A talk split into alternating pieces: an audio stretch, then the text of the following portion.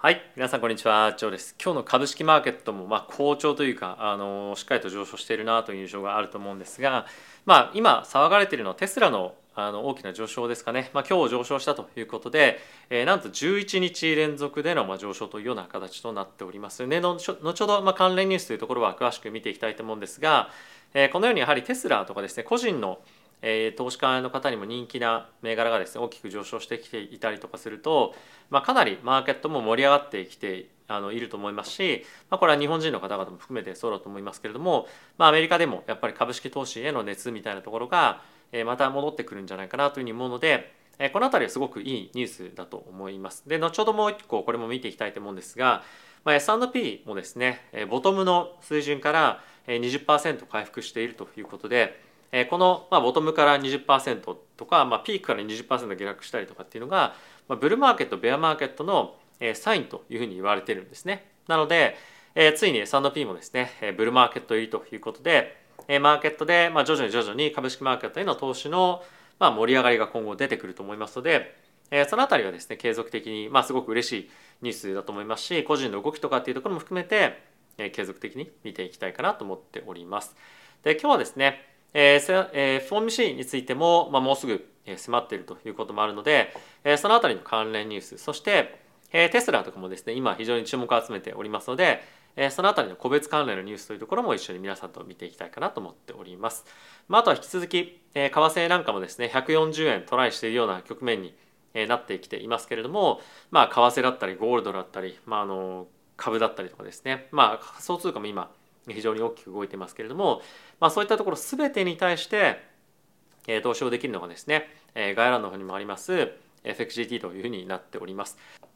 で今ですね以下の概要欄のリンクの方から口座開設していただきますと、まあ、口座開設するだけでいちまんごせんえんぶんの取引ボーナスがもらえたりとか、まあ、入金額に応じてひゃくにじゅうまんえんの取引ボーナスがもらえたり、まあ、あとは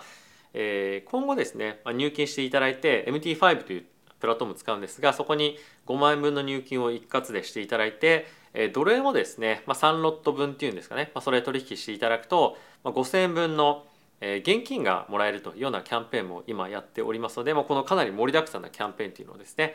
ぜひ使っていただいて、皆さんの効率的な資産運用というところにつなげていただければと思っております。はい、ということでまずはこちらのチャートの方から見ていきましょう。ダウがですねプラスの ゼロテンいちさんパーセント、エスアンドピー がプラスの ゼロテンいちいちパーセント、 ナスダックがプラスの ゼロテンいちろくパーセント となっております。えー、ラッセルにせんもですねマイナスの ゼロテンはちゼロパーセント となっていましたが、えー、先物というベースで見ると、まあ、結構大きく上がっていましたね。で、えー、今日のじゅうねん債の動きということは、まあ、ほぼ動きなかったんですけれども さんてんななよん というところで現在は推移をしております。えー、為替なんですが、まあ、今日もですね引き続きドル円に関してはひゃくさんじゅうきゅうえんだいとなっておりまして ひゃくさんじゅうきゅうてんさんはち というところで現在は推移をしております。でここ最近非常にボラティリティが高い、まあ、原油なんですけれども ななじゅってんさんなな というところでまたななじゅうドル割れるかどうかというところまで下がってきておりまして、この辺りの水準がですね継続的に続いていったりすると、またサウジアラビアからですね、まあ、いろんな発言ができてきたりとかしてさらにボラティリティが高まりやすいような環境になってしまうんじゃないかなと思うので、このあたりはですね、注目をしておきたいポイントにはなっているかと思います。で、今日ですね、見ていただきたいのは、ナスダックなんですけれども、先物ベースで見ると、いってんななパーセント ぐらいですね、上昇をしています。で、他の個別株もですね、さっきまあちょっと見ていただいた通り、大きく上昇しているものがいくつかあったりをしているんですが、何よりもですね、本日というか、ここ最近注目を集めているのが、まあ、テスラの動向ですよね。でテスラに関しましては、まあ、今にひゃくよんじゅうよんドルというところまで戻ってきましたけれども、年初来高値を更新ということで、今後これがどこまで伸びていくかというのが非常に大きく注目をされています。まあ、この詳細に関しては後ほど見ていきたいと思いますし、あとは引き続き エヌビディア に関しては、この大きくドーンと窓を開けたタイミングの、えー、まあところの値段というのをしっかりとキープしているので、まあ、ここ戻すんじゃないかというのも、まあ、いってんは注目のポイントだと思うんですが、えー、この辺りも引き続き、まあ、注目の銘柄にはなっていくんじゃないかなというふうには思っていますので、えー、しっかりとですねこの辺りの注目、まあ、銘柄っていうのは見ていきたいかなと思っています。はい、であとはですね引き続きなんですが、えー、このにねん債の金利とかっていうところがですね、まあ、あの上がっているというか、まあ、下がってないような状況なんですよね。なのでやっぱりですね、まあ、このあたりの金利水準とかっていう風になってくると、株を積極的に買い入れるよりも、まあ、金利で運用したいよねっていう人もある程度やっぱりいると思うので、株価がですね、まあ、爆発的に上がっていくような、あのような状況というよりも、まあ、横睨みの関係で引き続きあのいくような状況にはあるんじゃないかなとは思います。でこれまでですね、非常に大きくあのテック銘柄は上がってますけれども、主な買い手はヘッジファンドというふうに言われてますね。で市場全体に今後波及していくかどうかっていうところは、しっかりとですね、雇用が強いかどうか、そして物価下落っていうところがですね、継続的にちゃんと起こってるかどうかっていうところだと思いますので、まあ、その辺も見ながら、まあ、ポジションも毎月毎月調整していくっていうところが、まあ、今はまあ無理せずでいいのかなと思います。でもちろんもうドカーンと入れたいよっていう人はいると思うんですが、まあ、やっぱり常にキャッシュは手元に持っておくことによって、まあ、すごく気持ちのリラックス、まあ、気持ちもですね違うと思うので、まあ、そのあたりはですね、まあ、しっかりとまあ感情のコントロールというところも含めてやっていただきたいなというふうに僕は思っています。で一応さっきブルマーケット入りしましたよというふうに言ったエスアンドピーなんですけれども、まあ、今こんな感じのチャートになっておりまして、年初来、そしてまあ昨年の夏のタイミングのこの高値というところを抜けてきているのは、まあ、一つ非常に面白い、まあ、テクニカル的にも面白い局面なんじゃないかなというふうには思っております。はい、でここからですね、皆さんと一緒にマクロ関係のニュース見ていきたいというふうに思います。でまずはですね、こちら エフアールビー のろくがつに利上げを停止するというのは、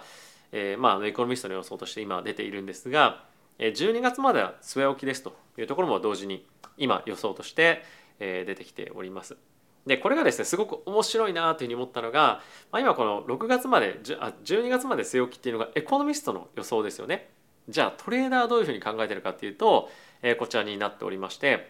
トレーダーはですね今の ごパーセント っていう水準から ごてんにごパーセント までは利上げをですね今もう ななじゅっパーセント 以上ななじゅっパーセント ほどかな織り込んでいるような状況になっています。でその一方で、えーまあ、今あの利下げがじゃあどのタイミングで起きるかっていうと、まあ、じゅういちがつだったりとか、まあ、もしこれがなかったと利上げがなかったとしたら、まあ、大体来年のいちがつぐらいになっているということで、まあ、若干ちょっと予想っていうのがずれているかなというところですかね。えー、その一方で エフイーディー の関係者の、まあ、今、えー、利上げの予想値っていうところはこの ごてんにご から ごてんごパーセント っていうところが一つメインなところだと思うので、まあ、今のやっぱり エフイーディー のまあ大体言ってることとトレーダーだったりとかの考えてることはまあある程度似たり寄ったりとしているところだと思うので、まあここからのさすがに利上げはもうないでしょうというところが、まあ少なくともあの今固い考え方なのかなというふうには思ってます。で僕は常に今申し上げているというか持っているのは、あの利上げがあるかないかとかっていうところよりも、来年のタイミングでちゃんと利下げが織り込めるかどうかっていうのがすごく重要だと思うんですよね。なので、えー、今年はまあ利上げしないするしないとかっていうのはどっちもいいと思うんですが、まあ、来年のタイミングでちゃんと今織り込んでますけれども、まあ、この利下げっていうところがしっかりと実行できるようであれば、今後株式そして仮想通貨も含めた、えー、まあリスクアセットっていうのはまあ、大きくドーンと上がんなかったとしても、まあ、サポートし続けられるんじゃないかなというふうに思うので、リスクアセットへの投資っていうのは、まあ、継続的に行っていっても僕はいいんじゃないかなというふうには思っております。はい。で、まあそんな中なんですが、まあ、すごく重要だなというふうに思っている一つのニュースとして、えー、これはですね、まあ、ロンドンの エイチエスビーシー ですねという銀行があるんですけれども、えー、彼らがですね、えー、イギリスの国内での、まあ、住宅への融資っていうものをですね、まあ、ここ最近やめていますと。っていうのもまだまだやっぱりイギリスの方はですね金利が上がっていくということで、えー、そんな中ですね、まあ、長期でローンを貸したくないというふうに状況もあると。なので、えー、ちょっとローンをですね止めましょうみたいな話が、まあ、今すごく出てるんですね。でそんな状況の中なんですけれども、まあ、今ですねすごく大きなローンの満期が来るようなタイミングになっていて、そのタイミングでもうこの エイチエスビーシー がですね追加的に住宅のローン貸しませんよとかっていう風になったりすると、まあ、あのそういったローンでお金を借りていた人たちがですね、まあ、あの借り換えっていうのができなくて資産の売却とかを強制的にしないといければいけないような状況になったりもするので、そのあたりがですね一つ、まあ、すごく気にされているようなポイントになっています。でこれがさらなるですね、まあ、景気の後退というところに対してつながっていく可能性があるというふうに言われているので、まあ、ちょっとここ最近ヨーロッパの方がですね、まあ、回復早いようなんていうふうに言われてましたけれども、まあ、ヨーロッパよりも、まあ、徐々に徐々に、まあ、アメリカの方にですねリスク資産というのが移っていって、えー、まあ短期的には、まあ、短期的には今年の後半ぐらい後半にかけてこれまで高かったヨーロッパ株っていうところを、まあ、アメリカ株がですねアウトパフォームしていくような状況が今後は僕は起こっていくんじゃないかなというには考えています。はい、でまあそんな中ですね、えー、ちょっと前に、まあ、ニュースとしてありました ユービーエス がですねクレディ・スイスというですね、まあ、銀行を買いましたけれども、まあ、その中で政府がですね最大でいっちょうよんせんおくえん分の損失を引き受けますよということで ユービーエス がクレディ・スイスの売却をあ、まあ、買収をしたと。でこれはまあ国のサポートがあって実現したディールということなんですけれども、まあ、やっぱりこれだけの引き受け引き受けをですね政府がしなければいけない可能性があるぐらい、まあ、やっぱりクレディ・スイスの状況っていうのは、まあ、悪かったというふうには見えなくはないんですけれども、まあ、あの実際問題正直あのどうなるか分かりませんが、やっぱりクレディ・スイスはですね非常に大きな問題をこれまで抱えていたというふうにも言われているので、まあ、政府もですね、まあ、ある程度統合してやりたかったっていうのがあったんじゃないかなというふうに正直思ったりはします。まあ、このあたりの今後 ユービーエス 関連のですね損失のニュースが出てくるのかどうか、このあたりは今後ヨーロッパの銀行のシステムというところにも大きく影響があると思いますので注目をして見ていきたいかなと思っています。まあ、あとですねちょっと銀行関連のニュースでいうと、まあ、今日ちょっとその写真とかでは見せないんですけれどもウェルスファーゴというですねアメリカの銀行あると思うんですが、ここはですねまあ、今のその経営状況というところを含めて、まあ、いちにちあたりにですねせんドルしかお客さん引き出せませんよみたいな張り紙を貼ってるっていうような写真がですね、まあ、ちょっと出回ってましたね。でこれが本当かどうかっていうのはまだは正直分かんないんですけれども、あのまあそういったあのフェイクニュースだったらフェイクニュースでいろいろと出てくるようなタイミングになっているので、やっぱりその銀行への不安みたいなところは引き続きアメリカでもあるんじゃないかなと思いますし、まあ、やっぱりあのまだまだアメリカの銀行システムに対して、まあ、不信感を持ったりとか、まあ、不安ですよねっていうふうに言っている人は非常に多いので、えー、まあ銀行関連のニュースっていうのはしっかりと見ておきたいニュースなのかなというのは思ってます。はい、続いてなんですが、えー、エスアンドピー がですね、まあ、今日もじわっと上がっている中で、それを大きくまあ一つ牽引した銘柄としてはテスラがありますと。でテスラに関しましては、まあ、このチャージングのステーションありますけれども、これがですね ジーエム ジェネラルモーターの車もですね今後使えるようになりますよというのが大きなニュースでした。でこれをですね ジーエム の車のユーザーに使ってもらうことによってテスラはですね、まあ、その使用量とか、まあ、電気のそのチャージする時の、えー、まあ料金をですね、まあ、あの売り上げとして得ることができるので非常に大きなあの利益収益の引き上げになると思うんですよね。で彼ら、まあ、テスラに関しては、まあ、もちろん今後もっともっとこのチャージングステーションを増やしていくと思うんですが、まあ、自分たちのユーザーテスラに関しては、まあ、その料金もですねおそらく割引で提供したりとかっていうのもすると思いますし、えー、ますますこのテスラがですね ジーエム とタッグを組むことによってその収益でもっともっとこのテスラのチャージングステーションをアメリカ中、まあ、そして違う国でも出していくと思いますので、まあ、より大きなエコシステムに今後テスラというものがなっていくんじゃないかなというふうに思います。はい、でまあそんな中ですねテスラ株がものすごく大きく上がっているということでテスラの株をですね空売りしている人たちが、まあ、今いたんですが、まあ、その評価額がですね ろくじゅってんはちおくドルの評価損になっているということでかなり今厳しい状況になっているというふうに言われています。で、まあ、この上昇がですねあの